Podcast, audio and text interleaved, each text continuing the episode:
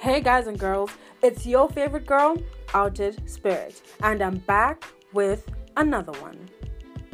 This is where you can expect deep conversations about the realities of being a follower of Christ, finding your identity in Him, and establishing the grounds on which you stand. We will be exploring and understanding and answering the questions that we need answered, and therefore growing as the body of Christ and finding who we are in Him. I am the outed spirit, inspired and saved.